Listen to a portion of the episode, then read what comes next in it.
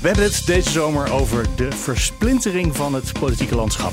Want met het vertrek van Mark Rutte uit de politiek en met nieuwe lijsttrekkers bij VVD, ChristenUnie, D66, CDA, Bijeen, Denk, 50PLUS en GroenLinks PvdA, trouwens ook de samenwerking tussen die twee, gaat er echt heel veel veranderen in Den Haag bij de komende verkiezingen. Het worden misschien wel de belangrijkste verkiezingen in decennia. Maar één ding blijft heel waarschijnlijk gelijk: die versplintering. Vorige week kwamen we tot de conclusie dat versplintering niet per se slecht is. Isa zet nog even de conclusies van vorige week op een rijtje. Versplintering laat zien dat de bestaande partijen kennelijk niet leveren, vertelt oud-SP-Kamerlid Ronald van Raak. Als de oude partijen er niet voldoende in slagen om mensen te vertegenwoordigen, ja, dan komen er nieuwe partijen. Uh, that's all in the game. En dat de democratie dus werkt. We hebben ter wereld de meest representatieve parlement. In de zin dat wij de meeste meningen vertegenwoordigen. Je hebt maar een heel klein percentage nodig, onder de 1% om een zetel te halen. En daarbij kan die mening of die, die nieuwe visie vertegenwoordigd worden in het parlement. Dat zei politicoloog Marieke van der Velde. En de gasten van vandaag denken daar heel anders over, maar ook in een andere context. Want vorige week ging het over hoe de democratie functioneert. Nu gaan we het hebben over hoe het debat eigenlijk werkt. Want het leidt wel tot eindeloos lange debatten in de Tweede Kamer. Daar gaan we het vandaag over hebben. Helma Lodders, voormalig VVD-Kamerlid en voorzitter van de vaste Kamercommissie voor Volksgezondheid, Welzijn en Sport. Dus uh, bekend uit de coronatijd onder andere. Denk ik dat iedereen alle debat heeft gevolgd. Welkom. Dankjewel. Aan de lijn, we hoorden al een klein beetje zijn keelschrapen. Roderick van Grieken, directeur van het Nederlands Debatinstituut. Goedemorgen, welkom. Goedemorgen. Politiek verslaggever Mats Akkerman is er natuurlijk. Ik ben Mark Beekhuis. Het is vandaag vrijdag 28 juli. Mats, misschien kan ik bij jou even beginnen. Uh, er zijn heel veel soorten debatten in de Tweede Kamer. We hebben het altijd over het politieke debat. Ja. Maar er zijn er, we zaten gisteren even te tellen, misschien wel acht of negen formats of zo. Ja, nou, ik denk de meeste mensen, als ze denken aan debatten in de Tweede Kamer, dan denken ze aan ja, de debatten die de meeste mensen zien in de plenaire zaal. De plenaire debatten, de grote debatten. Um, dat zijn de debatten die altijd de, de, media halen, die je op tv ziet in die mooie zaal. En uh, daar kijken veel mensen naar. Maar er is veel meer. Je hebt de commissiedebatten, daarin wordt heel veel voorbereid. Uh, wetgeving wordt daar bijvoorbeeld uh, voorbereid. In de kleinere zaaltjes is dat. Je hebt twee minuten debatten, dan worden debatten, uh, commissiedebatten worden, daar mag je geen moties indienen. Dus dan worden daar de moties nog achteraf ingediend in de plenaire zaal. Moet je wel weer terug naar die grote zaal. Nog Precies, en, dan, en ze heten twee minuten debatten, maar ze duren zeker geen twee minuten. Uh, je hebt hoorzittingen, ronde tafels, uh, ja, waar, een interpellatiedebat. Uh, dat is een debat waarbij niet eerst de Kamer met elkaar in debat gaat, waarbij je meteen nee, de minister gaat gebeurt niet heel vaak, maar dan gaat een Kamerlid één op één een minister ondervragen en dan pas mogen andere Kamerleden. Dan heb je nog een, uh, een 30 leden debat. Uh, Jezus, een hoorzitting, een ronde tafel. Uh, waar, wat hebben, waar komen we nog allemaal? Vergeet ik iets helemaal? Technische briefing. Technische briefing nog. Ja, oh ja. Nou ja, als we het over corona, corona net hadden, hebben we daar een heleboel van allemaal gezien. Ja. ja. En die hebben allemaal zo hun eigen functie. Uh, wie bepaalt eigenlijk wat voor soort debat je hebt, mevrouw Lodders? Dat zijn de Kamerleden. Dus de uh, Kamerleden doen zelf, wij ja. willen nu twee minuten praten over iets. Nou, het begint eigenlijk uh, met de commissiedebatten. Dus daar uh, wordt een onderwerp gekozen. Daar vindt een debat over plaats. En het is precies wat je zegt. Daar mag geen motie ingediend worden. Dus op het moment dat je over dat onderwerp een motie wil indienen, dan vraag je een twee minuten debat aan. Uh, maar de, de, ja, de vorm van het debat, dat vraagt de Kamer. En daar is een meerderheid voor nodig. Tenzij het gaat over een, uh, nee, ook een, uh, nee, een 30 leden debat. Daar zijn natuurlijk 30 Kamerleden voor nodig. Dat vindt in de plenaire zaal plaats. Dat was vroeger overigens het spoeddebat. Maar goed, er werden zo vreselijk veel aan uh, ja. gevraagd dat uh, de lijst soms wel uh, een jaar duurde voordat, die, voordat dat onderwerp aan de orde was. En dat hoor je nog steeds wel als er dan een 30 leden debat wordt aangevraagd, dat de voorzitter dan een beetje met enige teleurstelling zegt. Weet u het zeker? Hij komt onderaan de lijst van de 30 leden debatten die we nog in moeten plannen. ja, die lijst is nog steeds wel aan de lange kant volgens mij. Ja, maar als er spoed is, kan het soms toch wel. Want je hoort ook wel eens, daar moeten we het deze week over hebben. En dan steekt de hele Kamer zijn hand op en dan is er deze week ineens een debat over iets. Dat kan, maar dan moet er inderdaad een meerderheid zijn. Dat is geen 30 ja, in de Tweede Kamer. 76 ja. stemmen nodig. Dan heb je echt uh, 76 stemmen nodig. En het 30 leden debat dat is natuurlijk wel bedoeld een, uh, om het debat ook door de oppositie op de agenda te krijgen. En ik vind het wel jammer dat het op deze manier gaat. Want dat betekent dat uh, voor de oppositie is het echt heel lastig om soms onderwerpen uh, die nou, iets minder actueel zijn, maar voor uh, de oppositie wel belangrijke uh, punten om die geagendeerd te krijgen. Oh, heel regelmatig gaat gewoon de hele oppositie ervoor liggen. Of de hele, de hele coalitie, coalitie ervoor ja. liggen en dan komt er gewoon geen debat. Terwijl wel erg het debat van de, nou in ieder geval in de samenleving is. Ja. ja. of een vervelende die ik ook wel eens heb gezien, is dat dan oppositiepartijen uit verschillende hoeken een debat proberen aan te vragen. Volgens mij afgelopen jaar bijvoorbeeld over het onderwerp ouderenzorg. wordt dan een paar keer geblokkeerd. En dan denkt een coalitiekamerlid op een gegeven moment, ik vraag het aan en dan wordt het wel geaccepteerd. En dan lijkt het alsof het coalitiekamerlid het debat op de agenda zet. Terwijl Ja. het eigenlijk al een paar keer geblokkeerd is, eh, terwijl de oppositie dat eerder voorstelde. En dan mag Dus je ook nog als eerste praten. er worden politieke spelletjes. ja. precies. Want de aanvrager mag als eerste spreken. Dus er worden af en toe ook wel politieke spelletjes ingespeeld op de achtergrond. Roderick van Grieken, jij je analyseert debatten. Eh, doet de Kamer het goed? Hebben ze een goede formats eh, tot hun beschikking? Ja hoor, ik denk dat die formats op zich allemaal eh, best wel kloppen. En dat er weer veel meer nog wat verbetering zou kunnen zitten. Hoe je er dan ja, invulling aan geeft. En dus hoe je nou in de praktijk, als zo'n debat plaatsvindt, ehm, ja, met elkaar omgaat tijdens het debat. Ik denk dat daar vooral de winst valt te halen. Ja, want we hebben het natuurlijk over versplintering deze zomer. Eh een van de dingen is dat we 20, kamerleden, 20 fracties hebben. Dus dat er 20 Kamerleden steeds moeten gaan praten. Met elkaar, met de minister, daarna weer met elkaar. Eh, je zou kunnen denken, vroeger hadden we misschien 10 fracties. Daar, heb je, daar horen andere formats bij om te vergaderen. Maar jij zegt nee, daar hoef je eigenlijk niet, niet op aan te passen. Nee, want kijk, ja, ja, ze moeten toch allemaal aan het woord kunnen voeren. Dus daar kan je, eh, ja, en dat kost nu eenmaal met 20 partijen, kost dat, eh, kost dat veel meer tijd. Nou, de, keer hebben we dat al be- behandeld, dat er best veel redenen zijn eh, die daarvoor pleiten dat, je, dat we zo'n lage kiesdrempel hebben. Alleen, waar, waar ik me af en toe aan stoor, is dat je tijdens zo'n debat moet je dan wel eigenlijk 20 verschillende standpunten horen. Dan voegt het wat toe. Maar op het moment dat een, een groot deel van die 20 partijen die het woord voeren min of meer hetzelfde zeggen. Ja, dan voegt dat weinig toe aan het debat en dan wordt het storend. Nou ja, je zou het natuurlijk ook helemaal anders kunnen inrichten. Je zou kunnen zeggen, alle Kamerleden hebben een aantal seconden. En als ze zich verzamelen in een fractie of eh, losse leden met z'n met z'n vijven ineens zeggen... één iemand gaat namens ons vijven praten. Dan krijg je met z'n vijven de minuten van die vijf Kamerleden.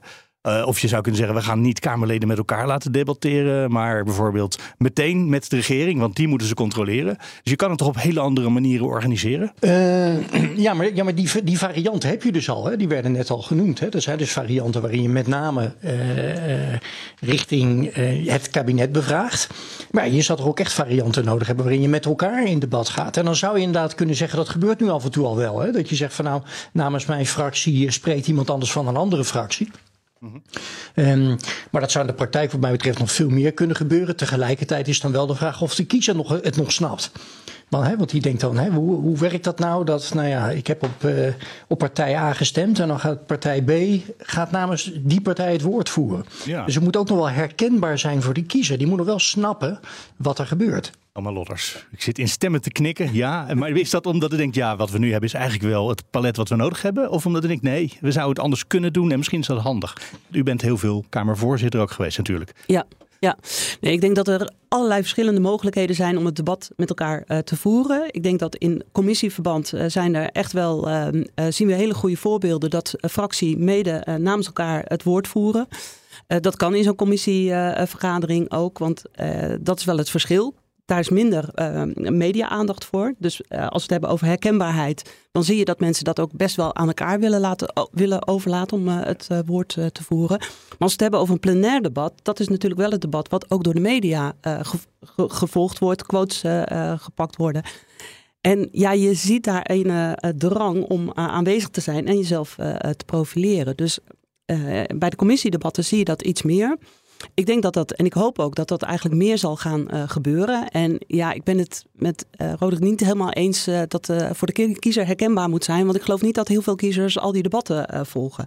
Ja, en ik denk inhoudelijk je... zijn die het interessantst, de commissiedebatten. Want daar wordt gewoon eigenlijk hardop gesproken wat mensen vinden. Ja, daar, daar wordt veel gedaan. Maar kijk, de herkenbaarheid voor de kiezer, die kan je ook op een andere manier doen. En ik hoorde het net in het voorstukje van Ronald van Raak, die aangaf, je bent volksvertegenwoordiger. Nou, precies die rol als volksvertegenwoordiger, die zou veel uh, meer uitgevent moeten worden. En dat betekent op het moment dat jij je werk doet in de, in de Tweede Kamer, dat is deels ook uh, achter de schermen. En je hebt zelf ook de verantwoordelijkheid om weer uh, terug te gaan naar jouw kiezer. Om te delen van hè, hoe, hoe jij met onderwerpen omgaat. Aan de ene kant, eerst ga je informatie ophalen. Maar het is ook aan jou als volksvertegenwoordiger de plicht om het terug te brengen. En dat hoeft niet per se via landelijke media.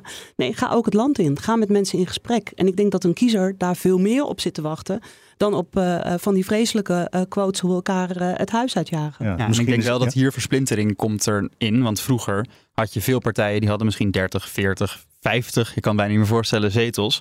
En dan was het op zich prima, want dan had je misschien tien Kamerleden die de media konden halen en misschien een beetje het verhaal konden vertellen. En die andere veertig konden eigenlijk doen wat u zegt. Maar als je allemaal partijen hebt met acht, negen zetels, uh, dan zie je toch wel vaak dat de Kamerleden die het het minst de media halen, het minst scoren. Dus uh, Rode, ik zie niet mijn aanhalingstekens die ik met mijn vingers maak. Maar uh, ja, die verdwijnen vaak dan weer van de kieslijsten. Dus in die zin ja, zit de versplintering misschien op die manier het debat wel in de weg. Nou, dat weet ik niet. Als, uh, uh, met, met een fractie van 40, 50 personen, dan is het inderdaad moeilijk om jezelf te profileren. Maar ik heb ook altijd de stelling gehad, ook in mijn tijd in de, in de fractie welk onderwerp je ook hebt, er is altijd een groep mensen in het land die daarmee te maken hebben. Dus je kan je wel degelijk profileren. En dat is misschien niet uh, het meest uh, sexy item, uh, wederom tussen aanhalingstekens, in de media. Maar je, je kan wel je, de mensen in het land daarmee opzoeken. En er werd wel eens de, de, de grap gemaakt van, nou dan word je woordvoerder kokkelvisserij. Nou, daar werd ik altijd best wel een beetje pissig over. Want dat is een belangrijke uh, sector. Dat is een onderdeel van. Uh, je zal er maar werken. Je zal er maar werken. Het is, uh, ja, weet je. Dus ga daar niet de grap mee, mee halen. Ook dat is een belangrijk onderwerp. Ja, maar misschien is dit dan, want ik vraag natuurlijk nu aan de politicus, die, en die zegt ja, maar we hebben de hele politiek en daarin valt het debat is een klein stukje. En ik stelde de vraag natuurlijk net naar Roderick van Grieken, die is een debatanalist. Uh, dus die bekijkt misschien de rest van de politiek ietsje minder. En vooral omdat ik daar ook naar vroeg, naar hoe het debat zelf functioneert. Maar al met, de context van Helma Lodders er nu bij, meneer Van Grieken. Uh, overtuigd? Um, nou ja, ik ben, ik ben het er helemaal mee eens dat je... Um, ook met hem en met een portefeuille die misschien uh, niet direct in de media heel erg scoort, dat je daar toch ongelooflijk belangrijk werk in kan doen. En ik, eh, ik denk dat dat wel een van de problemen is die we hebben op dit moment. Is dat er steeds ja, veel te veel gekeken wordt naar, naar, naar wie halen nou de media binnen zo'n fractie. En dat die dan opnieuw weer geselecteerd worden.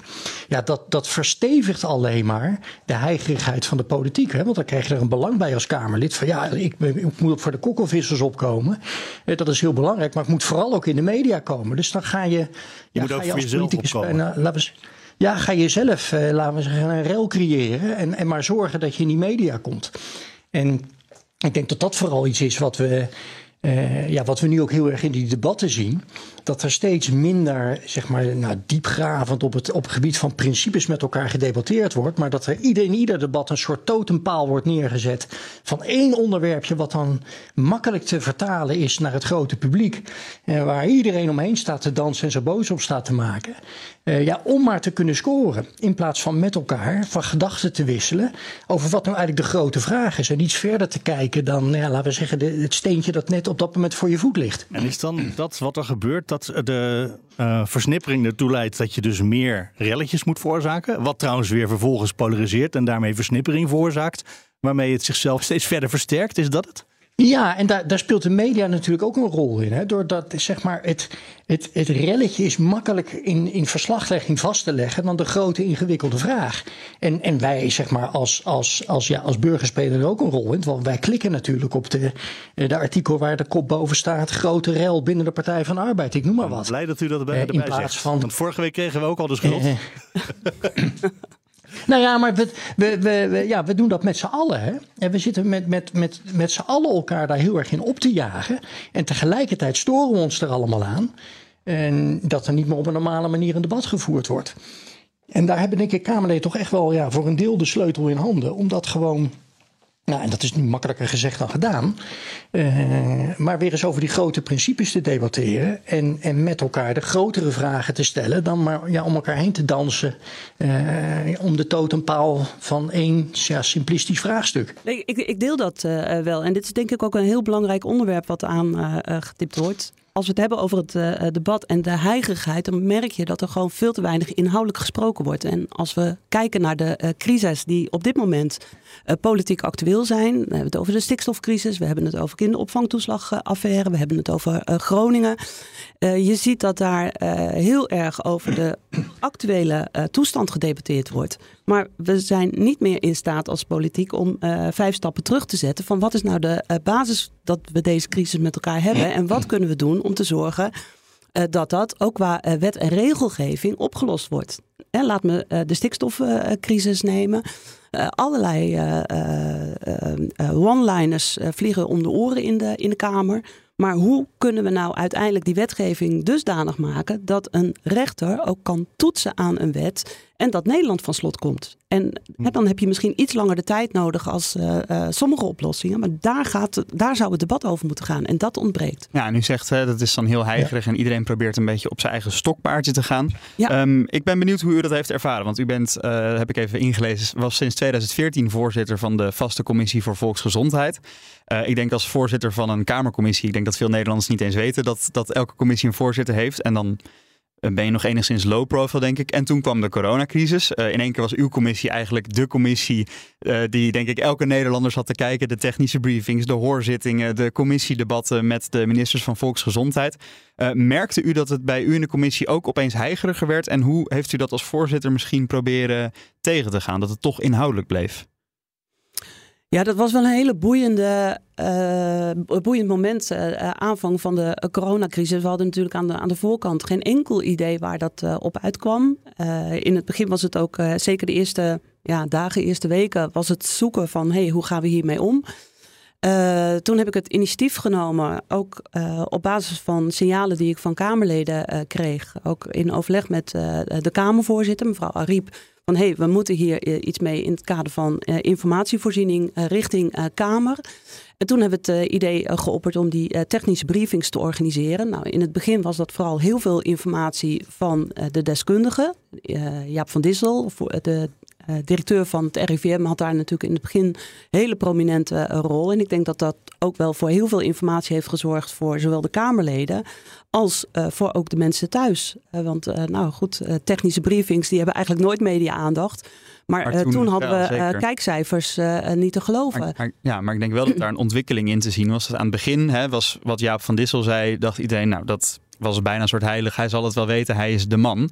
Maar zeker verderop in die crisis, die toch erg lang duurde, zag je dat Kamerleden als uh, Fleur Agema van de PVV, uh, Wiebren van Haga. Um, um, en ik, ben even, ja, ik weet niet meer wie er toen allemaal in die commissie zaten. Maar het werd steeds kritischer en het werd bijna ook, ook fel op hem en op zijn persoon. Ja. En um, het lijkt me toch lastig als, als voorzitter van een debat. Hoe, hoe, pakt u dat aan, zeg maar? Ja, nou dat zag je inderdaad in de loop van de tijd. Uh, werden de technische briefings uh, uh, politieker. En nou, een technische briefing, dat, de naam zegt het al, dat is eigenlijk technische informatie delen met de Kamerleden.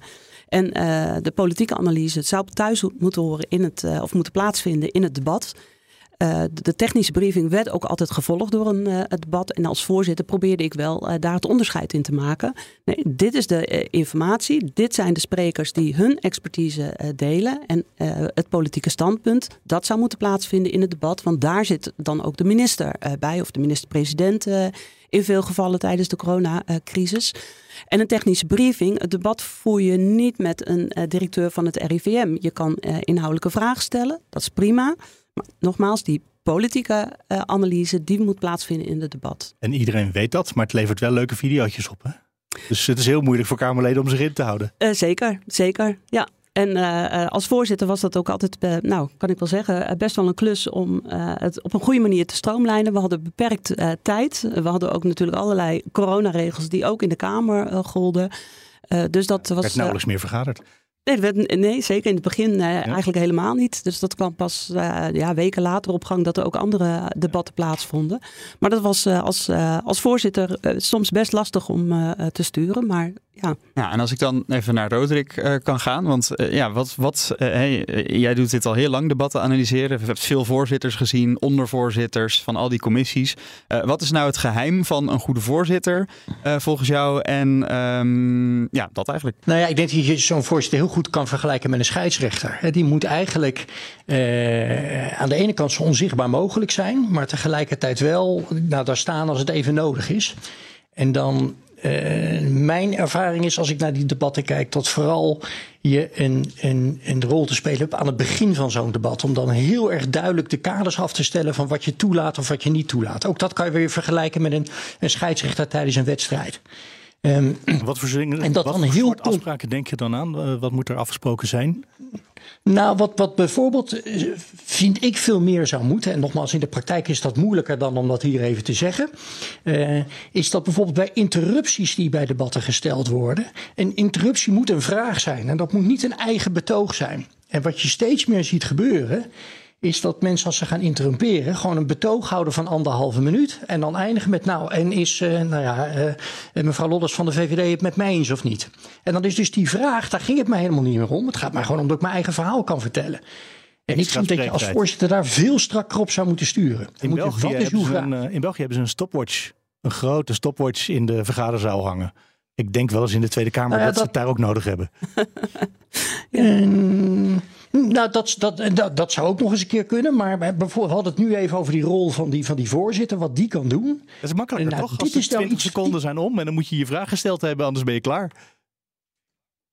Nou, dat is een goede suggestie, ja, uh, denk ik. Dat, kan wel. Voorzitter dat zou zeker kunnen. Maar ik zou het eerst eens op de, um, op, de, op de zachte manier willen proberen. Dat is dat je de klok niet nodig hebt, maar dat gewoon de voorzitter het probeert te doen.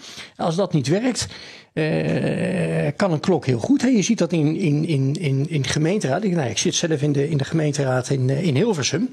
Uh, daar hebben we gewoon per, per raadsvergadering heb je als fractie bijvoorbeeld 16 minuten spreektijd over die hele vergadering te verdelen. Dus dat dwingt je om van tevoren al heel goed na te denken. Wat vinden wij nou een belangrijk onderwerp? Waar willen we ons punt gaan maken? Welke interruptie ga ik plaatsen? Want ik heb maar zoveel tijd. Dus je mag een verhandeling van 16 minuten houden, maar je mag ook 16 minuten vragen stellen en helemaal niets uh, zelf vertellen. Ja. Geweldig. Je mag dat helemaal zelf invullen. En dan weet je precies hoe lang het, debat gaat duren. Zeker. En het dwingt je, ik vind de grootste winst, er zitten ook nadelen aan, maar de grootste winst is, is dat het je je veel beter voorbereidt. Omdat je gedwongen wordt van tevoren na te denken, wat is nou eigenlijk het punt wat ik die avond wil maken?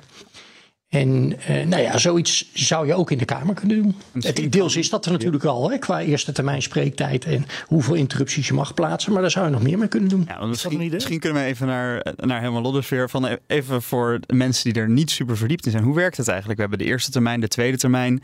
Uh, en dan is er de spreektijd. En volgens mij loopt er ook zo'n klok bij de Kamerleden die de voorzitter aan en uit kan zetten. Maar gewoon even een schets van hoe zo'n een normaal debat verloopt, zeg maar. Ja, dat scheelt natuurlijk wel een beetje per uh, debat. Maar als we het hebben over een plenair debat, dus een debat in de plenaire zaal, dan heb je aan de voorkant bij een, uh, een normaal debat krijg je spreektijd. Dat Op basis waarvan? Uh, meestal is het vier minuten, maar soms wordt er bij de aanvraag van het debat wel eens gezegd van nou, het is zo'n groot of breed onderwerp, dus we willen een minuutje extra. Maar je weet over het algemeen hoeveel spreektijd je hebt, dus gaan we even uit van vier minuten. Dan, uh, als je het, achter het spreekgestoelte uh, komt staan, dan uh, loopt er een klok op de desk en zie je precies waar je staat. Dus in je voorbereiding moet je rekening houden met vier minuten spreektijd. Dat is ook streng als je, als je een goede voorzitter hebt. Daar word je ook echt wel op, op aangesproken. Maar wat dan vervolgens aan de hand is, dat is het aantal interrupties. En daar worden soms wel, soms niet afspraken over gemaakt. En op het moment dat een interruptie, dus dat is gewoon een vraag gesteld wordt door een van de Kamerleden uit, uit de plenaire zaal. Ja, dan kan je daarop antwoorden. En dan kan je natuurlijk, uh, dat begint al bij de vragen stellen. Dus ook precies wat Roderick zegt. Ja, als je eerst je eigen standpunt alles gaat uh, bekendmaken, dan, dan ben je al een minuut, anderhalve minuut uh, bezig. En dan komt je vraag. Dus daar moet je als voorzitter goed op sturen. Want een interruptie is een vraag. Dus daar zou je toe moeten beperken. een antwoord van anderhalve minuut. Vervolgens krijg je een antwoord. En, ja, het antwoord gaat niet af van de spreektijd. En het antwoord gaat, want de klok wordt stilgezet. Dus het gaat niet af van de spreektijd. En het is eigenlijk, kan je dat, als je een beetje handig bent als, uh, als Kamerlid, kan je dat benutten om extra spreektijd. En je ziet ook wel uh, daar af en toe eh, situaties uh, plaatsvinden dat er nou, soms zelfs achter de schermen wordt gevraagd: joh, stel me even een vraag, want ik heb eigenlijk te weinig spreektijd om mijn punt te maken. En op die manier kan je zo uh, nou, twee, drie minuten extra spreektijd creëren. Dat zag je bijvoorbeeld soms bij afsplitsers. Pieter Omzicht is afgesplitst van het CDA, daarom is zijn spreektijd gehalveerd. Ja. En dat dan andere Kamerleden uit sympathie voor hem expres hem vragen gaan stellen, zodat hij wel de tijd heeft om alle punten te maken die hij wil maken. Maar dat gaat maar wel af van hun vragen, want ze mogen er maar zes stellen of zo. Ja, wel af van hun interrupties. En dan van die, ja, van die interrupties. Maar, maar Roderick van Grieken, dat, dat kan wel heel erg het debat vertragen, dit hele interruptiecircus. Ja, ja daar, daar zou, als we dan toch beter zijn met, met uh, suggesties voor verbetering.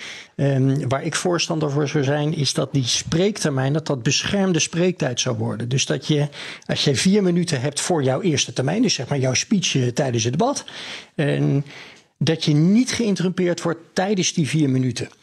Waarom niet? Ik denk dat het een aantal voordelen heeft. Allereerst krijg je dan de kans om even jouw volledige verhaal te vertellen, zodat ik ook als luisteraar en als andere fractie snap wat de redenering van jouw partij is. En als die redenering dan af is, dan kan ik daarna vragen stellen. Dus ik denk dat het veel, heel veel helderheid zou geven in het debat. Het tweede voordeel is dat het toe kan leiden dat er wat minder interrupties komen omdat je, hè, dan heb je het hele verhaal gehoord. Misschien valt er al één of twee interrupties al weg. Uh, kijk, nu wordt vaak interrupties ook gebruikt om te ontregelen. Dat is bijvoorbeeld wat, waar, waar Geert Wilders heel goed in is. Om gewoon direct aan het begin van het betoog, wam, direct vol erin. Om eigenlijk de hele, de hele uh, aandacht af te leiden van het betoog wat iemand houdt. En de aandacht te vestigen op jouw interruptie. Nou ja, ik, als ik daar debattechnisch naar kijk, dan, hè, dan snap ik het best. Want dat, hè, het is leuk en het maakt het spannender. Het maar het is niet goed voor de kwaliteit van het debat. Ja. Maar, je, maar je... meneer Van Grieken, um, de voorzitter kan volgens mij wel kiezen om die interruptie te laten wachten. Dat, dat een voorzitter zegt, uh, ik laat eerst even dit deel van het betoog afmaken en dan krijgt u de gelegenheid. Zou, zou de voorzitter daar niet gewoon strenger op kunnen zijn. En altijd zeggen van nou, ik wil minstens tot het, totdat het eerste alineaatje van de spreektekst geweest is. En dan sta ik pas de eerste interruptie toe. Zou dat, zou dat niet al het probleem een beetje helpen? Dat, dat zou kunnen, maar dan moet je dus wel weer heel consequent dat doen. En, en, en goed kunnen aangeven waarom je iemand dan ja, dat stukje laat afmaken. En wanneer is een stukje af. Dus je hè, dan moet je dat weer heel erg consequent doen. Dus makkelijker is gewoon of om te zeggen: stel je hebt vier minuten spreektijd, de eerste twee minuten is beschermd. En na twee minuten mag je interrumperen. Of gewoon de hele, eh, de hele termijn is beschermd en na de interrupties. Dan heb je gewoon een makkelijke regel die je consequent kan toepassen. En, en waar je ook het minst gesteggel kan krijgen van: goh, waarom laat je die nou wel eerst een blokje afmaken, waarom bij die persoon niet? Dus dat kan ook weer tot, nou ja, tot, tot, tot frictie leiden als je dat als voorzitter dan niet goed toepast. Ik denk wel een goede suggestie om uh, op zijn minst een keer uh, te proberen. Want je ziet soms in debatten, zeker als de politiek heel erg gevoelig zijn over een actueel onderwerp. Nou, bij, de, bij de verschillende crisis zag je dat gebeuren. Dat een fractievoorzitter soms wel anderhalf uur, hè, vier minuten spreektijd, maar anderhalf uur achter het spreekgestoelte staat. En daarmee wordt alles uit zijn verband gehaald. Dus ik denk een hele goede suggestie om dat op zijn minst te gaan proberen. En dan na de vier minuten tijd natuurlijk wel de mogelijkheid voor een aantal vragen te hebben. Want anders sla je ook het debat dood. Ja. Ik vind wel een onderscheid tussen een, een politiek debat, noem ik het dat maar even. Zo'n zo'n debat waar je vier minuten spreektijd hebt. Als je het hebt over wetgeving, daar zou ik ehm, daar niet voor pleiten. Daar heb je als, als Kamerlid kan je inschrijven voor de spreektijd die jij nodig denkt te hebben om die wet te behandelen. Nou, Dan mag je zeggen, ik heb een uur nodig. Je, ja, je kan zeggen, ik heb een uur nodig, ik heb twee uur nodig. Nou, dat, dat is... Bijvoorbeeld met de pensioenwet. met de pensioenwet. Martin van Rooyen van 50 plus in de Eerste Kamer, Pieter ja. Omzicht. Heel veel spreektijd. Ja, dat, dat vind ik ook weer uh, niet heel, uh, heel erg verstandig. Want daarmee uh, heb je ook nog een ander doel. En dat is namelijk het een en ander verdragen. Maar ik vind wel, en daar is Pieter Omzicht ook altijd heel scherp in. Er wordt te weinig gesproken over wetgeving. En waarom hebben we een aantal crises? Omdat de wetgeving gewoon niet goed in elkaar zit. Dat zijn vaak ingewikkelde processen. Daar vind ik dat de Kamer ook te weinig tijd voor neemt. op het moment dat je een debat hebt over wetgeving, daar zal je echt wel ook de ruimte moeten hebben om elkaar inhoudelijke vragen te stellen. Want ja, je, je wil goede wetgeving en dat betekent dat je elkaar ook moet vragen: hé, hey, maar waarom doe je dat of waarom doe je dat? waarom zou je het niet op deze manier willen doen? En u noemt de naam van Pieter Ontzicht. Die zegt ook eigenlijk, we moeten zo'n wet artikel voor artikel bespreken. Zoals we dat vroeger in de jaren 50 of zo ook deden. Is dat, moeten we ook weer zo ver terug? Uh, nou, dan weet ik niet of we helemaal terug moeten naar de jaren uh, 50. Nou, ik weet de niet tijd, of het van toen is, ja. maar het is van lang geleden dat dat gebruikelijk was. Ik, ik, ik vind wel dat we uh, moeten kijken hoe we een beter gesprek hebben over die wetgeving. Want als je kijkt naar de debatten die ik ook zelf wel heb gevoerd. Uh, je ziet in de coalitie ook uh, daar in aanloop van zo'n traject allerlei afspraken gemaakt worden, politieke afspraken. En dat wil niet zeggen dat daarmee uh, de wetgeving, de kwaliteit van de wet nee, ten gunste is. compromissen die misschien juist helemaal niet handig uitpakken in de werkelijkheid. Precies, dus ik, ik zou eerder neigen om te zeggen van nou, we hebben nu vooraf schriftelijk een, een, ronde. Dat, dat is prima waar je vragen kan stellen. Maar het inhoudelijke debat, dat zou je misschien ook wel moeten uh, standaard moeten knippen. En uh, nu zie je dat soms uh, een wetgeving op een, nou, e-, ik zeg even oneerbiedig, op een achternamiddag er doorheen geramd wordt, omdat er voor een bepaald moment een besluit moet komen. Ja, daar moeten we vanaf. Ja, er zijn wetten die er gewoon bij hamerslag doorheen, nou, die wordt niet eens besproken. Ja. Dat ja. is onbegrijpelijk, maar ja, wat is de essentie van wat de Kamer doet? Ja, Ja. U vindt het onbegrijpelijk, maar u zat erbij. Ik heb uh, zelden een uh, wet door laten gaan als hamerstuk. Okay. Kijk, het, het, kan zijn op het moment dat er een technische wijziging is waarin je ja, misschien je wel een paar vragen hebt. Ja, en waar je misschien inhoudelijk een aantal vragen hebt gesteld schriftelijk en daar een goed antwoord op hebt gekregen. Uh, maar ik was ook wel altijd iemand die uh, de hele wet, dus zowel uh, de, de, wetteksten als de memorie van toelichting, als een consultatieronde. Dus hoe denken mensen in het land over deze wet, van voor tot achter las. En ja, dat is ook denk ik jouw core business als, als Kamerlid. Ja. Roderick van Gieken, vorige week en deze week kreeg ik allebei het gevoel dat de inhoudelijke debatten, zowel politiek als de behandeling van wetten bijvoorbeeld, dat dat in het Nederlands parlement niet zo goed is. Valt daar iets over te zeggen? Hier zie je eigenlijk de verdrietigheid. Dit is natuurlijk in en in triest dat we, die, jullie noemden het zelf al, de kerntaak die die Kamer heeft is goede wetgeving. En dat er steeds minder aandacht voor komt, omdat dat ook ja, publicitair minder interessant is. Want als je inhoudelijk naar zo'n wet gaat kijken, ja, dan, wordt het, dan wordt het minder interessant en minder sexy voor het grote publiek. En, eh, en dus gaan we, nou, daar hadden we waar we het eerder over hadden, komt daar dus automatisch minder aandacht voor, omdat je beter kan scoren met andere dingen. De denkfout die er, wat mij betreft, in zit, is dat we denken dat. Uh, uh, dat Nederlanders zitten te wachten op al die felle debatten in de Kamer over de, de, nou ja, over de, de hit van die week. En ik denk dat dat helemaal niet is. Ik denk dat de meeste Nederlanders hartstikke blij zouden zijn als de politiek gewoon weer een beetje saai zou worden. Uh, en ze, en ze wel bezig zouden zijn met die wetgeving. Dat ze wat minder vaak zouden horen uit Den Haag. Omdat die gewoon rustig hun werk eh, aan het doen zijn. Eh, in plaats van iedere week de aandacht weer voor de nieuwe hoax van, van die week. Ja. Maar dan, dan zit het ook uit dat de Kamerleden niet precies snappen wat ze aan het doen zijn. En waarom ze op aarde zijn. Nou, ik denk dat ze, ik denk dat ze het best snappen. En ik denk ook, hè, de, de, de, de, ik denk dat iedereen ook daar met de beste intenties zit. Uh, alleen laat iedereen zich toch iedere keer maar weer verleiden nou ja, voor, voor uh, laten we zeggen, dat, dat, dat stukje chocola wat vlak voor je ligt en wat, ja, wat een makkelijke snack is, in plaats van de, uh, het ingewikkelde gerecht uh, bereiden. En daar moeten we op een of andere manier, ja, men in Den Haag, en ik denk dat, nou, nogmaals in combinatie met ook media, we moeten gaan zorgen dat we dat gaan kenteren. Want het, het, we verliezen met z'n allen als we dit steeds meer gaan doen. En niemand heeft er belang bij uiteindelijk dat we iedere week weer een debat hebben over de, ja, de waan van die dag. Misschien wel uh, nog één aanvulling hierop. Want als we het hebben over uh, wetgeving en uh, dat gedegen behandelen. en terug naar het onderwerp van deze zomer, dat is de versplintering in de politiek. Dan zie ik nog wel een uitdaging. En dat is voor met name de kleine fracties. Is het enorm ingewikkeld om die wetsbehandeling dan ook gedegen en goed ja. voor te bereiden. Dus dat betekent dat uh, nou, de grotere fracties, daar kan je uh, en dan mag je ook wel iets verwachten van Kamerleden uh, zelf om goed te weten waar je mee bezig bent. Maar op het moment dat je in een kleine fractie, dus als eenmansfractie of misschien een fractie van twee, drie personen, dan moet de ondersteuning wel goed zijn.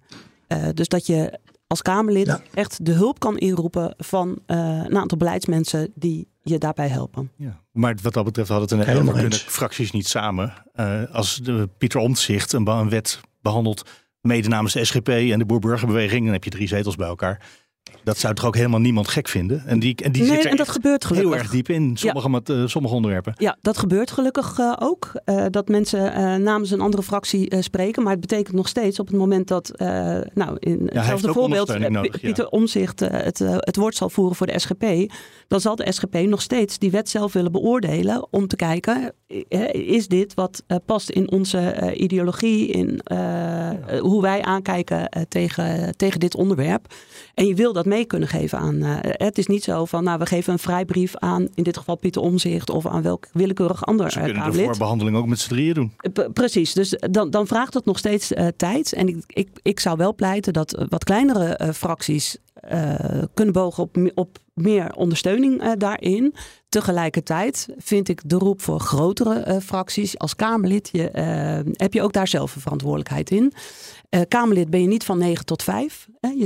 Dus je hebt echt wel meer verantwoordelijkheid en dat mag ook gevraagd worden. Dus ik pleit niet om daar in één keer heel veel extra, of wat ik nu in de media in één keer zie, ons parlement moet uitbreiden. Ja, dan gaan we alleen maar meer debatten krijgen. Daar, daar, daar, zie ik niet over, over, over, dat punt van samenwerken. Hè? We, bijvoorbeeld GroenLinks Partij van de Arbeid. Uh, je ziet het wel steeds vaker. Dus ik heb wel het gevoel dat de Kamer een beetje gewend raakt aan de nieuwe realiteit dat er nou eenmaal gewoon veel kleine partijen zijn. Volgens mij ja 21 SGP werkt wel eens samen. Dus je ziet wel heel veel van die momenten dat ze toch denken: laten we samen optrekken, want we vinden eigenlijk hier gewoon precies hetzelfde over. En dat scheelt onszelf ook weer tijd. Kunnen we misschien naar een ander debat als er twee onderwerpen tegelijk zijn waar ze allebei uh, bij moeten zitten.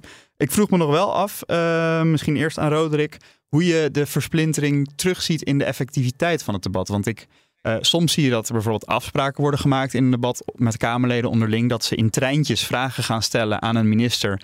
Zodat die minister steeds dezelfde vraag krijgt en dat het echt lastig wordt. Maar soms zie je ook dat ja. uh, een minister er heel makkelijk mee wegkomt. Omdat elk Kamerlid in één keer met een U-bocht naar een ander onderwerp gaat. En uh, dat een debat alle hoeken van de Kamer doorvliegt, zeg maar. Ja, het kan voor. Kijk, als je zegt dat heet, dat heet dan inderdaad een treintje. Dus precies wat je zegt. Dat je met elkaar afspraken maakt. Oké, okay, we, gaan, we gaan de minister nu grillen over dit onderwerp. Net zolang totdat we een goed antwoord hebben.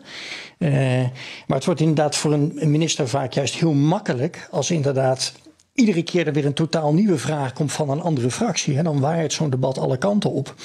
Dus je hebt als Kamer er wel belang bij om met elkaar daar wel goede afspraken over te maken. En ja, dat je strategisch dat debat aangaat. Ja, dat, dat is ingewikkelder met meer fracties in de Kamer om dat soort afspraken te maken. Omdat, ja, nogmaals, mensen toch ook weer hun eigen punt willen scoren. Dus je. Je, maar verstandig is het wel om dat te doen. Of is versplintering hier misschien juist handig? Als je zegt, je hebt maar zes fracties waarvan er drie in de regering zitten. Dan kan je een treintje nooit langer dan drie uh, Kamerleden maken. Terwijl als je er twintig hebt, dan heb je nog 17 kansen om een treintje op te stellen. Uh, ja, dat, dat is waar.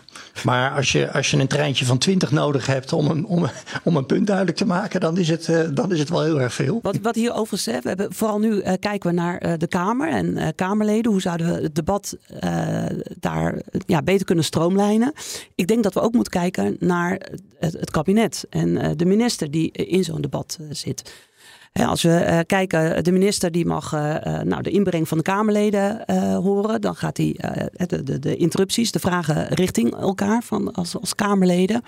Dan wordt er een korte schorsing gedaan en dan mag de minister antwoorden. En ja, soms komt de minister er ook mee weg. Want we hebben het vooral over regels en afspraken richting uh, Kamerleden. Als je maar uh, drie of vier vragen mag stellen, ja, dat is wel makkelijk, want uh, een minister kan daar ook meespelen. Dus ook de, daar zit een rol voor de voorzitter, een belangrijke rol voor de voorzitter, dat die moet sturen dat de minister wel antwoord geeft op de vragen die gesteld zijn. En als de minister met een misschien wat niet-zeggend antwoord komt. En vervolgens moet de Kamerlid wederom dezelfde vraag stellen. Ja, dan is hij al twee vragen van de vier vragen kwijt. En dat was de uh, laatste keer, en ik zal, ik zal, geen namen noemen, want het is een, een, willekeurig voorbeeld, maar je ziet het vaker een minister die de Kamer verkeerd uh, informeert, ja, als daar dan uh, te weinig concrete vragen over komt, dan komt een minister er ook mee weg. Dit is toch en aan, is elke week is dit aan de hand. In, ja. Altijd wel in een debat dat een minister elke week een keer dat doet. Ja, en dan, dan is het een vrijbrief voor de minister, maar ook het ministerie, de ambtenaren, om op die manier uh, verder te gaan. En dat vind ik ook wel een hele zorgelijke situatie. Ja, het is ook een debattechniek, denk ik wel, om bewust Zeker. heel mistig te zijn in het eerste antwoord. En als er dan verder wordt geïnterrumpeerd om te zeggen, oh, maar dan begreep ik uw vraag niet helemaal goed. Ja. Uh, kunt u hem dan iets scherper stellen? En dan, ja, voor je het weet denk je weer, en nu is het alweer voorbij. En wat ben ik verder gekomen? Ja. Ja. Met dit punt van Helmer Lotters ben ik het helemaal eens dat, je, dat de voorzitter daar een rol heeft om te zorgen dat vragen beantwoord worden. Dat houdt wel ook verband met dat punt wat ik dan eerder maakte, van vragen zouden korter moeten zijn.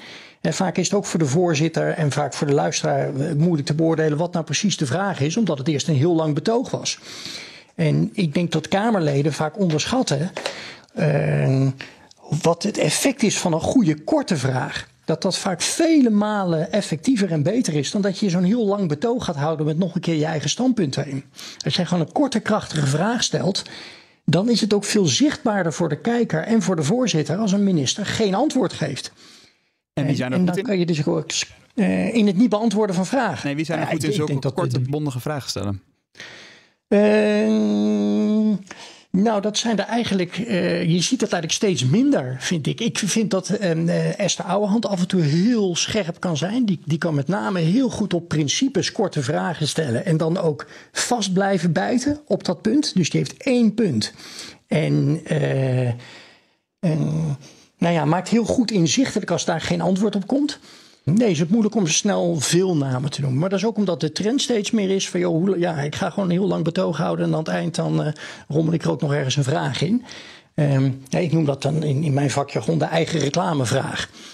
Kortom, nou, die vraag die doet er eigenlijk niet toe. Het gaat om dat ik nog een keer mijn verhaal vertel. Terwijl die korte, scherpe vraag vele malen effectiever is. En dus helemaal eens met Helma Loddes dat de voorzitter gewoon af en toe zou moeten zeggen... Goh, ja, daar wordt u gevraagd. Gaat u linksom of rechtsom? Ik hoor u geen antwoord geven op die vraag. Eigenlijk zie ik dat zelden gebeuren.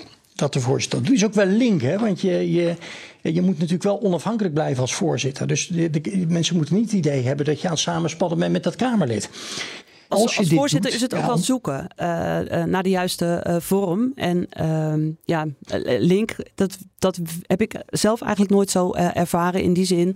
Maar je wil als voorzitter natuurlijk niet die hele prominente rol hebben. Want het gaat niet om jou als voorzitter. Ja. Dus je wil redelijk onzichtbaar je werk kunnen doen.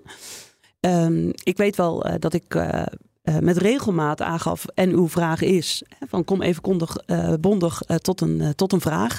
En als je dat te vaak moet doen in het debat, dan hoor je jezelf ook herhalen. Dus ik denk dat het heel erg werkt ja. op het moment dat je, nou misschien straks als, als er een nieuwe Kamer zit, dat je daar met elkaar ook eerst maar eens, en dat, dat, dat, dat kan gewoon achter de schermen. Ik bedoel, dat hoeft ook niet in een openbaar debat, maar laten we met elkaar eens wat spelregels afspreken. Hoe we de effectiviteit van de, van de Kamer maar daarmee ook de effectiviteit van de regering, die aan de andere kant van de tafel zit, kunnen verbeteren. En dat het aantrekkelijker uh, wordt. Want uiteindelijk zitten we daar niet voor onszelf. Uh, althans, dat ja. lijkt soms Om zo wel. Bereiken, zit je maar je, je, zit, je bent uh, volksvertegenwoordiger en je wil iets bereiken voor Nederland. Voor de mensen hè, door wie en voor wie je gekozen bent. En, en, dat is je core business. Daar moet je mee bezig zijn. Misschien een hele andere vraag, maar zien we ook nu de, de versplintering en ook het feit dat Kamerleden steeds uh, korter zitten, zien we dat ook terug in hoe dat terugkomt in debatten. Want we hebben dus uh, voorzitters van commissies die minder ervaring hebben, Kamerleden die misschien minder de, de hele werkwijze kennen. Um, maakt, zie, ziet u dat terug zeg maar, in hoe de debatten uh, verlopen, dat dat minder soepel loopt? Nou, dat speelt zeker mee. Want eh, ik bedoel, als je uh, Kamerlid uh, wordt, dat is echt. Ik, ik, en ik spreek uit ervaring. Het is echt een, een wereld die je aan de voorkant ja. niet kan bedenken. Ja, tenzij je daar natuurlijk al wat langer in andere functies rondloopt, dan heb je daar misschien iets meer zicht op. Maar je hebt echt de eerste periode dat je Kamerlid no bent, heb je nodig om te weten hoe werkt de Kamer, hoe gaan procedures, hoe, hoe, werkt het. Hè? Want mensen denken vaak in een, een politiek debat daar vindt uh, de afstemming uh, plaats over welk punt uh, wil, ik, wil ik maken en wat, wat kan ik ook maken. Maar dat is natuurlijk helemaal niet waar. De, afspraken maak je al aan de voorkant. Dus dat begint al bij een procedurevergadering. Dat begint al in overleggen met elkaar bij een technische briefing of bij een ronde tafelgesprek. dus weet je, voordat je die procedures scherp hebt als, kamer, uh, als Kamerlid, dan ben je echt uh, een paar jaar verder. Toch zie je het Kamerleden wel eens doen in een debat. Dat ze dan halverwege zeggen: Ik ga straks een motie indienen met deze strekking.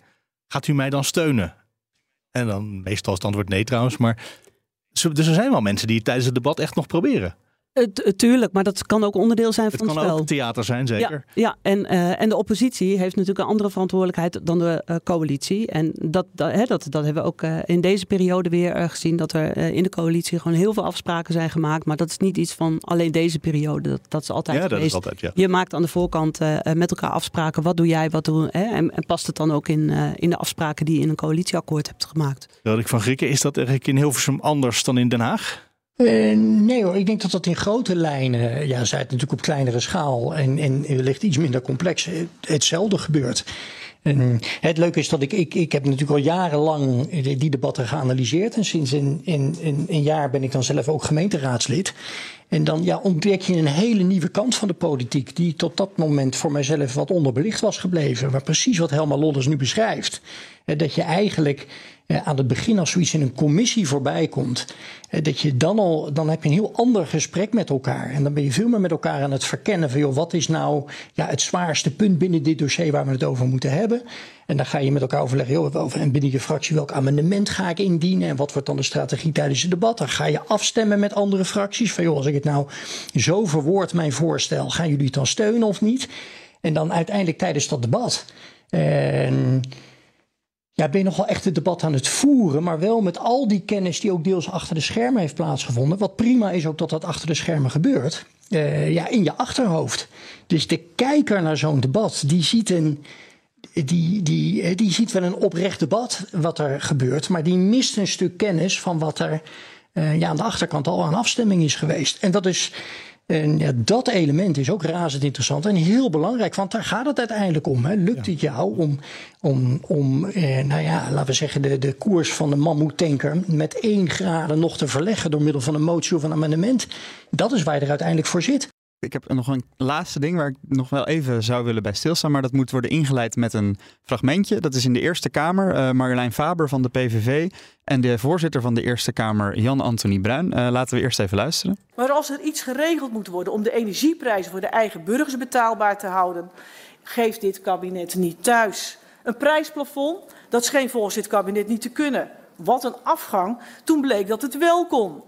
Minister Kaag brabbelde wel D66 vakjargon, iets over een samenspel tussen nou, overheid... Nee, nee hoor. Een...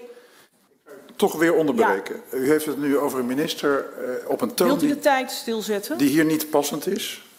En ik verzoek u dus om dat niet te doen, mevrouw Faber. Het is vervelend dat ik u nou iedere keer moet onderbreken... omdat u elke keer over de grens gaat die ik trek. Maar ik blijf hem echt trekken. Ja, uh, zij wordt hier uh, stilgelegd omdat ze het woord brabbelen gebruikt. Ik vind dat niet heel schokkend. Maar het is denk ik een heel veel voorkomend uh, onderwerp voor voorzitters. Wanneer leg je het debat stil? Misschien ja, eerst mevrouw Lodders. Ja, Moet dat waar, strenger zijn waar ligt die, van versplintering? Waar dat ligt die grens en hoe, hoe subjectief is dat? Ja, dat vind ik een hele lastige vraag waar je uh, de grens uh, legt. Want dat is voor iedereen uh, verschillend. ik hem ook. ja, ja, snap ik, snap ik. want de oppositie of mensen die in dit geval ehm, de PVV steunen, die zullen dat prachtig vinden hoe mevrouw Faber het woord voert. En ja, andere mensen kijken daar heel anders naar. Ik, ik vind zelf ehm, Kamerlid dat, dat, ja, dat, dat, uh, dat, dat is een belangrijke functie. En ik vind dat je met fatsoen met elkaar om moet gaan. En uh, je moet taal bezigen hoe jij zelf ook uh, bejegend zou willen worden. Dus op het moment dat, uh, dat je niet wil dat dat over jou gezegd wordt, dan moet je ook niet zelf die taal gebruiken. En daar heb je zelf als, als Kamerlid een belangrijke verantwoordelijkheid in. Ik, ik snap in dit geval de voorzitter dat je een grens trekt. Ik vind het wel belangrijk. En ik kan niet oordelen of dat, dat, dat alleen richting mevrouw Faber was of, of uh, dat het breder was. Maar als je als voorzitter een grens trekt, dan moet die voor iedereen gelden. En dan mag daar geen onderscheid tussen zitten. Ben je nou coalitie of uh, oppositie? Nou is dat in de Eerste Kamer uh, niet aan de orde. Maar uh, dat vind ik wel uh, belangrijk. Maar ik, ik, zou wel hopen dat een, ons uh, parlement weer op een wat meer volwassen manier met elkaar gaat debatteren. En dat zijn we wel een beetje kwijt. Maar hoort dat niet bij de versplintering? Dat we dus meer soorten mensen in de Kamer hebben, meer achtergronden, meer publieken die je aan wil spreken. En dat een deel van het publiek dit gewoon heel gewoon praten vindt. En een ander deel zegt: ik vind het niet respectvol. Um, ik, ik vind dat je uh, versplintering natuurlijk. We hebben 150 Kamerleden, dus 150 individuen. Dat zijn 150 uh, mensen met allemaal hun eigen persoonlijkheid. Maar met respect met elkaar praten.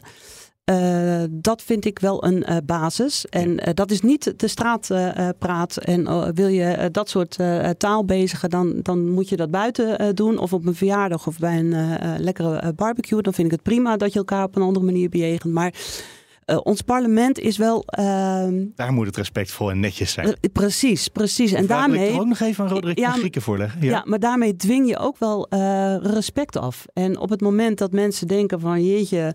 Ja, als je uh, de gebrabbel en uh, nou, god, wat heb ik er nog aan? Of wat, wat, mm -hmm. wat doet dat parlement nou voor, voor, mij? Misschien wil ze wel aantonen, voor ik naar Roderick van Griek ga, dat, ze, dat Faber vindt dat de minister respectloos met mensen omgaat. Door te zeggen dat hij ze niet kan, terwijl het wel kan. Dat kan, maar dan kan je ook, dat kan je ook respectvol uh, zeggen. Ja, dan kan je ook gewoon, nu, maar... ja, precies. Je kan ook zeggen van, goh, uh, nee voorzitter, ik vind dat ik op dit moment geen goed antwoord krijg van uh, deze ja. minister. En, en daarom haalde ik toen straks ook eerder in het gesprek de rol van, het, van de regering en van de individuele ja, bewindspersonen aan. Doen. Die moeten ook hun best doen. Ja. Roderick van Grieken, toch nog even. Het hoort er bij de versplintering en dus diversiteit in de Kamer ook niet een verschil in spraakgebruik van verschillende fracties? Ja, maar, dat, um, maar dat, dat hoeft niet te betekenen dat je dan maar een race wordt naar, naar degene die die taal gebruikt, die het meest chockerend is, waardoor je zeker weet dat je het nieuws haalt. En het moet begrijpelijke taal zijn.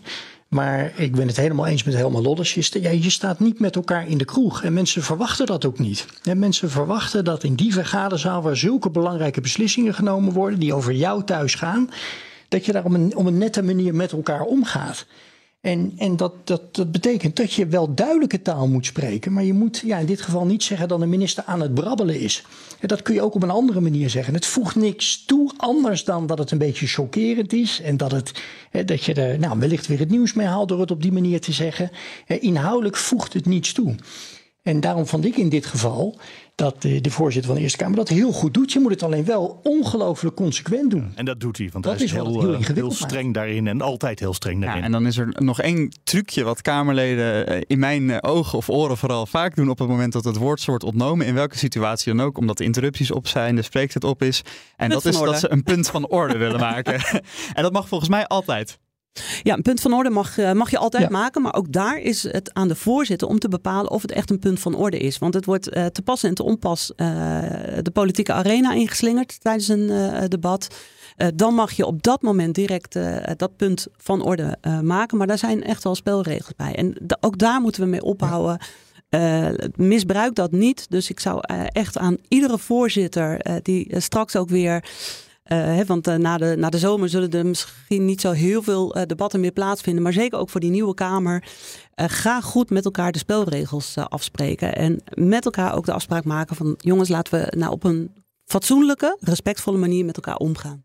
Minder punten van orde. Dat de moeilijkheid daarbij is wel, tot slot, dat je de de, ik ben het daar helemaal mee eens. Maar op een, ook daar kun je weer de, ja, de, de metafoor met een voetbalwedstrijd gebruiken. En voor de wedstrijd zal iedere speler van ieder team het erover eens zijn dat we het fair play principe moeten, moeten toepassen. Dat je op het veld netjes met elkaar om moet gaan. Maar ja, zodra je dat veld oprent in, in de Champions League finale, eh, dan heb je nog maar één doel en dat is winnen. En dus het feit dat je die afspraken maakt, wil nog niet zeggen dat het dan in de wedstrijd er ook netjes aan toe gaat.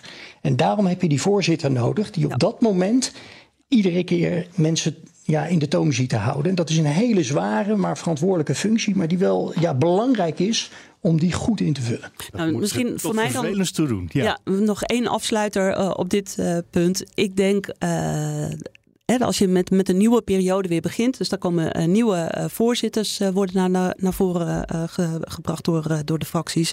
Ik denk dat daar ook wel een, stukje training bij kan zitten en met elkaar afspraken maken van goh, hoe gaan we nou ook als, als die verschillende commissievoorzitters met elkaar om. hebben een beetje dezelfde lijn te pakken. Dus ik denk dat daar echt ook wel werk is uh, aan de winkel is voor de, voor de Kamervoorzitter om dat te managen. Aller, allerlaatste vraag aan mevrouw Lodders. Welke huidige of oud Kamervoorzitter zou deze training moeten geven? Wie was de beste ooit? Oh, ik, uh, ik heb altijd voorgenomen om dit soort uh, functioneringsgesprekken niet uh, in de media te doen. Want als je een naam noemt, doe je andere mensen tekort.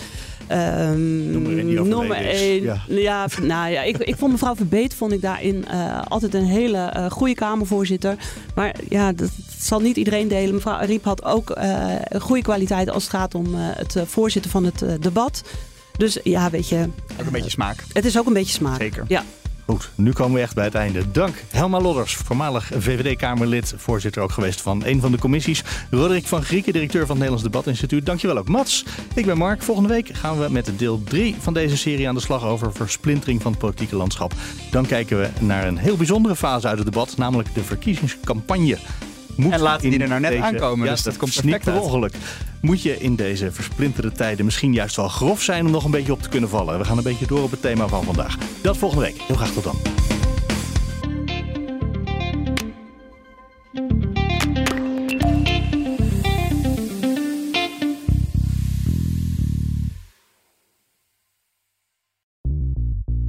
BNR ben je altijd als eerste op de hoogte van het laatste nieuws. Luister dagelijks live via internet. Bas van Werven. En heel langzaam komt de zon op rond dit tijdstip. Je krijgt inzicht in de dag die komt op BNR, het Binnenhof in Nederland en de rest van de wereld. De Ochtendspits. Voor de beste start van je werkdag. Blijf scherp en mis niets.